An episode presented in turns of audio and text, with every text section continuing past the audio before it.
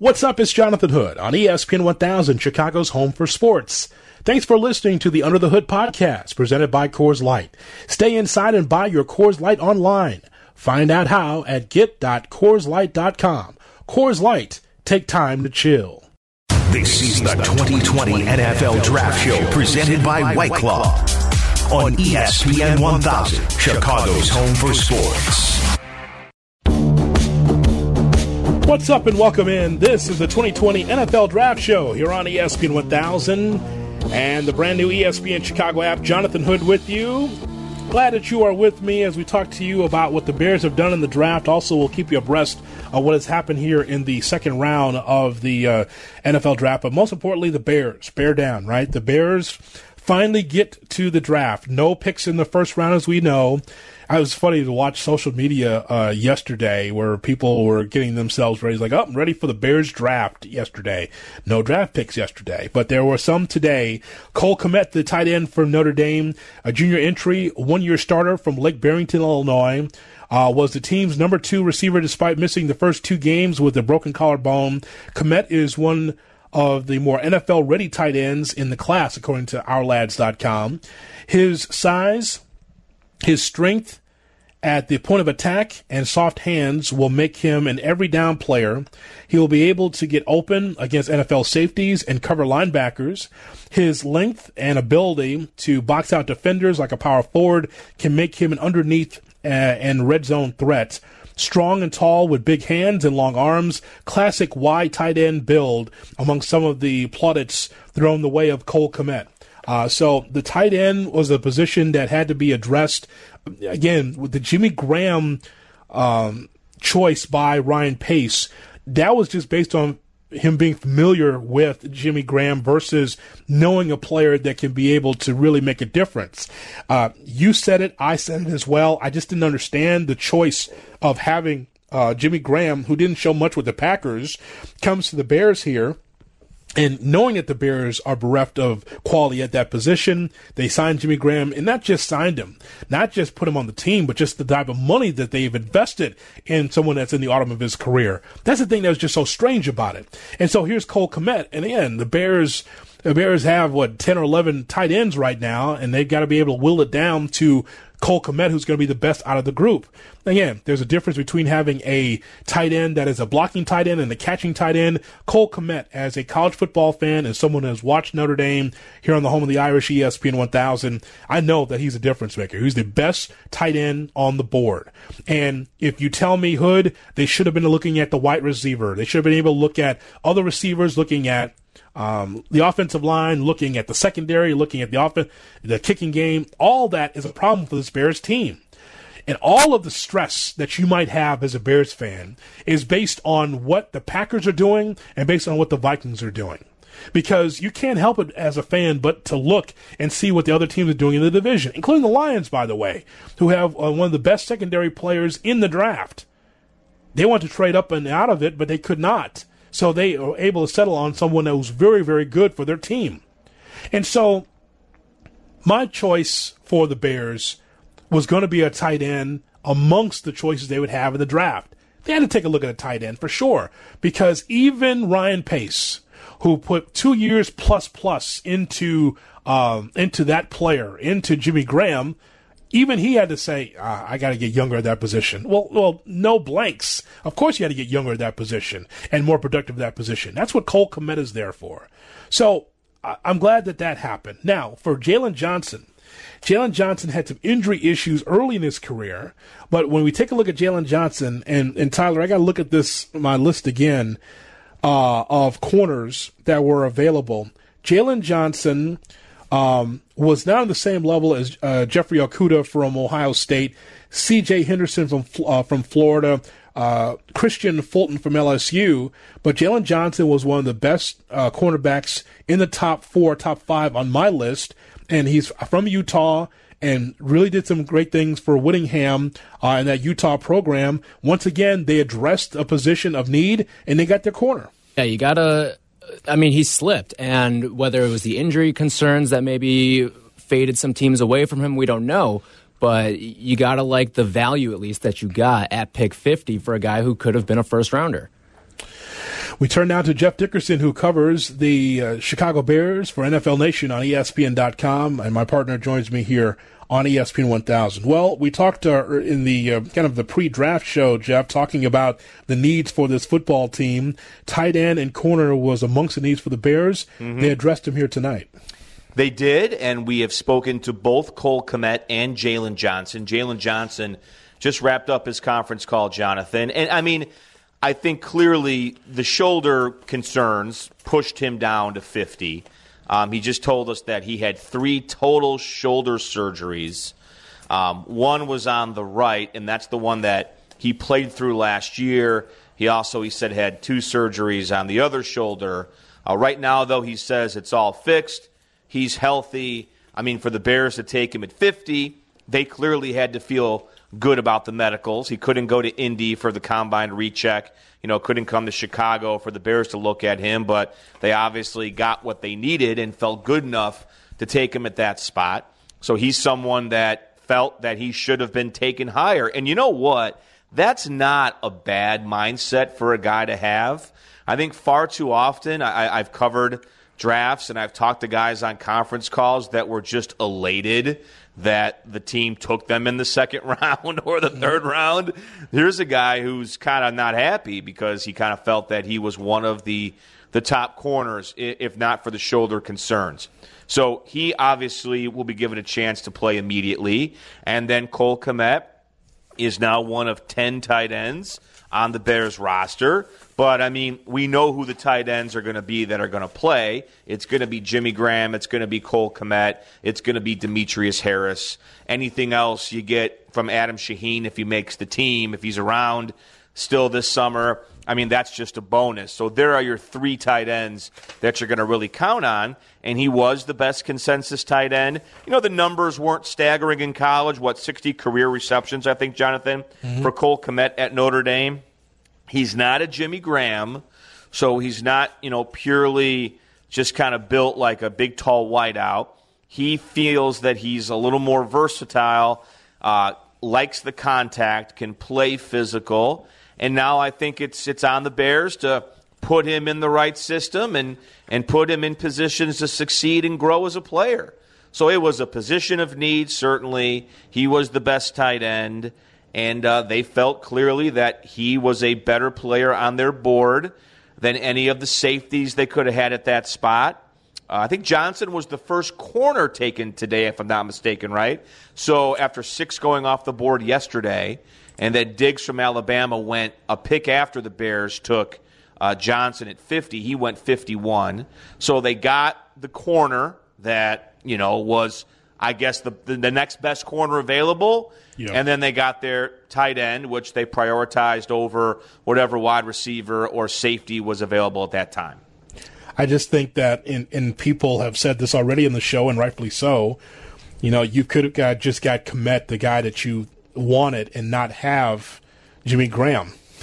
you could have you could have done that, you know. I mean, but you, you could have, yeah. and then well, then you're asking him. You then you might be pushing him out of his comfort zone earlier than he needs to be. So Cole Kmet was the best tight end, but Jonathan, this wasn't a good tight end class. Okay, no, let's just not. make sure people understand that. You're talking about someone that had 60 career catches in college. The Bears have to have their number one tight end have 65 catches next year.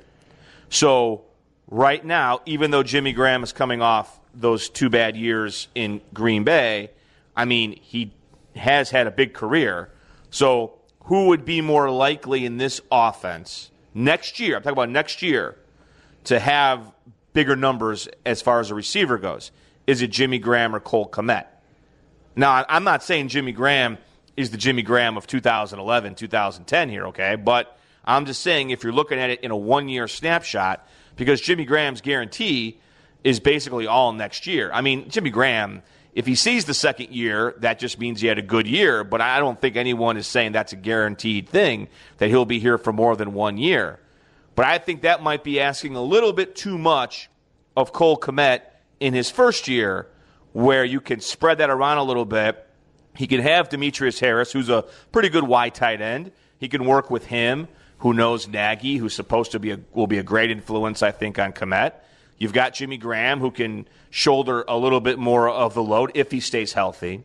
So I understand that point. I just don't know if right now, at this stage of his career, that Cole Kmet would be someone that you say, okay, he's going to walk into the NFL and in his rookie year catch 60 to 70 passes. I don't think right now that's what he's built for.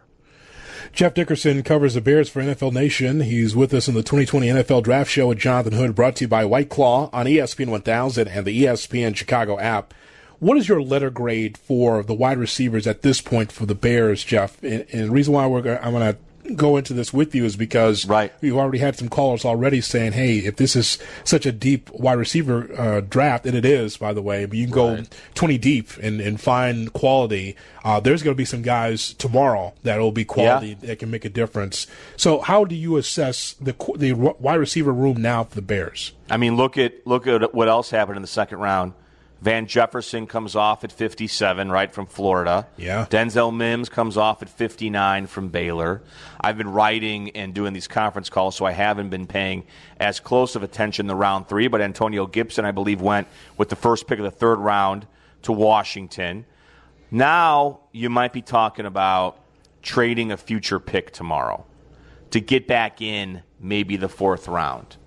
You know, right now they're we're on pick what, 75 I don't know if the Bears would have enough or would want to get back in today, but I still believe, and if you talk to the evaluators who worked with these guys, they'll tell you that you can get a good wide receiver still on day three. Now, does that mean you can wait until the Bears pick in the fifth round? Now, Jonathan, that I cannot say for sure, okay? So now perhaps the wheels start working for tomorrow where they get in earlier than that fifth round pick. And to do that, you might have to trade some future compensation for next year. But if it means getting the right wide receiver, a good wide receiver, that might be something you need to do because I would say the grade, I mean, I could just tell you right now, you know, Allen Robinson is an excellent possession guy. He's, he's a good, really good player. They're certainly uh, better off having him. He had a good year last year. He looks healthy. But after that, I mean, Anthony Miller has potential, but he's been hurt a lot. He's coming off another shoulder injury. Taylor Gabriel has been released. You know, Riley Ridley didn't show you a whole lot last year. You know, Javon Wims has never really broken through. So, I mean, my letter grade for the Bears receivers right now, I would just say collectively has to be somewhere in that C plus range, right? And the only reason they get that high is because Allen Robinson has been so good. So I think wide receiver is something they still have to look at and address.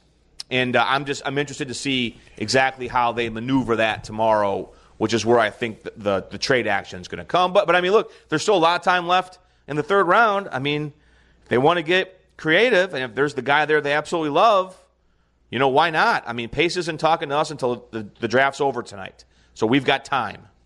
We've got time. It's just it, this NFL is just something, man. You can go to the mountaintop and go all the way to the basement. It's just it's tough, and it's predicated also what happens in the division you know, and, and everything's tailored toward the offense. Yeah, you want to have a strong defense and a, a good, uh, strong uh, defense on the backside in your secondary. But Jeff, Allen Robinson, as you mentioned, like quality receiver, right? But then because you didn't play Riley Ridley, either something like I saw Riley Ridley, he was a, a fine player at Georgia. He was you know, not great. I thought he was a fine player, but you also have in that same room Ridley and Wims. both from Georgia. Like Wims is a straight as, as a as a directional wide receiver, like straight line receiver. He's more of a special teams guy than a, a, wide receiver. Ridley didn't play enough for me to know what he can do for the Bears. And then you look at Anthony Miller, and that's kind of like thumbs in the middle with him too. So this is why there's some angst from Bears fans wondering, okay, who else can Trubisky or Foles throw to because that's not good enough. Here's what, what I what I would tell people that ask the question, you know, why didn't Riley Ridley play more last year? Mm-hmm. Well, look, let's look at this objectively, right? The Bears had a very bad offense last year. If they felt that he could make a big impact and change their fortunes, don't you believe fighting for a playoff berth, they would have played him more earlier in the year? There's no conspiracy to keep players off the field. This is the NFL. If you can play, if you can help them, if you're the best, you're going to play. There are no politics here. It doesn't matter if you're a fourth round pick. Doesn't matter if you're a first round pick. If you can help, you're going to play. So obviously, he just wasn't showing them enough that he was going to be in a position to help them. And that's why. So, I mean, I would say that as a fourth round pick last year, they're looking for a lot more from him this year. But because he didn't challenge last year until the end, didn't really threaten until the end, I still think wide receiver is is a big need. Now, if they come back and we talk to Pace tomorrow and they don't take a wide receiver and he starts mentioning Riley Ridley, well, I mean, okay, no, I mean, no, that's no. fine. You can believe yeah. that. But I don't have anything that's going to tell me right now that that's going to happen because if, if he would have been looking great at practice, right? If he would have been burning you up on the scout team, mm-hmm. he would have played. He didn't play until the end. And he did a couple of things at the end, but I don't think enough to walk into this year and say that's a foregone conclusion that he's going to be a humongous part of what they're doing on offense. Well, I'm looking forward to seeing your write up on this one on uh, on ESPN.com yeah. because I can't I can't even pin you down on saying what is going to happen tomorrow because no. of the of the needs. Like you and I both know they need to address the offensive line and need a weapon for Trubisky or Foles at wide receiver, and you know, and, and you still. Are, are you good at weak safety? By the way, I guess if you're going to have if Deon Bush or whomever is going to be there on the other side of Eddie Jackson. I guess that's okay. That's not a, a, pressing need, but it is something to look at. Yeah, they need a safety, and that could happen tomorrow. Now, that pick tomorrow wouldn't be a guarantee. I mean, I think Deon Bush probably opens up as the number one, and then if they have, I've seen, listen, I have covered, my friend. I have covered the, the Al Afalavas of the world, right? I have seen the rise and fall of Kevin Payne. I've, I've seen it all. So you can't tell me that a fifth or sixth round pick safety can't find his way into a starting lineup. It's just Chris Harris was a fifth round pick, I think, and he went on to have a great NFL career. You know, Major Wright was a high pick, and he didn't do so well. Chris Conte, I think, was a third round pick, and that didn't that had some some mixed results there. So anything can happen at safety. But uh, yeah, my write ups, I think tonight, I'm in a little more of a generous mood tonight. Ah. Because I am, because, um, you know, first of all, as an Arlington Heights native myself, there's a part of me that's rooting for Cole Kmet. Plus, he's a baseball player. You and I both love that. He was yes. a baseball player. Yeah. So I'm open minded because I don't care that they have 10 tight ends. They really have three and they needed better tight ends. So I don't mind that. And corner was a need, and um, this is a guy that potentially could start. So uh, I was very kind and gentle. I think seeing the Wolf drafting for the Patriots a couple hours ago really changed my perspective on the evening because I think once I saw that Wolf, once I saw the former, the future Bears general manager sitting in that chair in Nantucket, making that uh, Division two safety pick, I said, you know what? It's going to be a good night. It's going to be a good night. There's Virginia saying, we can't do any worse. Here's the wolf from the Patriots. Ted, can you tell us why the wolf uh, maybe was better than some of the other candidates? Well, I mean, he's been around a winning culture for years now. And, the, of course, the pedigree. Of course. I mean, the wolf actually cuts the players from the Patriots. They send the wolf, and he goes to the locker room and he and they, he pulls them out by their shirt tails. And then if they if they mouth off, you know, the Wolf will uh, will escort him out of the building. So uh, the Wolf, uh, he plays a big role in that operation. It's it's Belichick, it's uh, Caserio, I think it is, and then the Wolf. Now I know uh, Patriots reporter Mike Reiss, and now I know his uh, his source, where right? He, where he gets his inside information from the from the Wolf, from the uh, the Patriots Wolf. Hello, Mister yep. Wolf. Woo! Woo! Brady's out, huh? Going to Tampa. Woo! All right. Have a good night. What? Gronk? Gronk is back to Tampa? woo, woo, woo. Division two safety. Oh, I got to write this in my notebook for Saturday morning. Woo! You too, Wolfie. he was a wolf right there in Belichick's room. I don't know why he was in there. Well, he makes well, the picks. I mean, it's, it's a cutthroat mentality. Thank you, my friend, as always, for your time. They tried to pin the flake it on the wolf, too, but he said, no, no, no, no. That's on Tom. I would love for a New England reporter to ask him about the wolf. Bill, what do you think about what's what's with that wolf in the in your home? The- with that whoa. 1990s furniture. What wolf? exactly. He doesn't make the wolf available to interview. You're not taking the Bears job. No, not good enough for you. Woo! No, no, no, no, no, no. Bad job. No, not. Thank you very much, Wolf. Uh, All we, right. we appreciate your time. And your friendship, the Wolf Pack. There he is, everybody. The the wolfing Jeff Dickerson, who covers the Bears for NFL Nation on ESPN.com. Want to get your thoughts in here? Thumbs up, thumbs in the middle, thumbs down on the Bears draft. 312-332-ESPN, 332-3776 is our phone number. Bears address the tight end spot and the corner spot. We're going to get your thoughts on that as we move forward here as the 2020 NFL Draft Show continues after this. Brought to you by White Claw.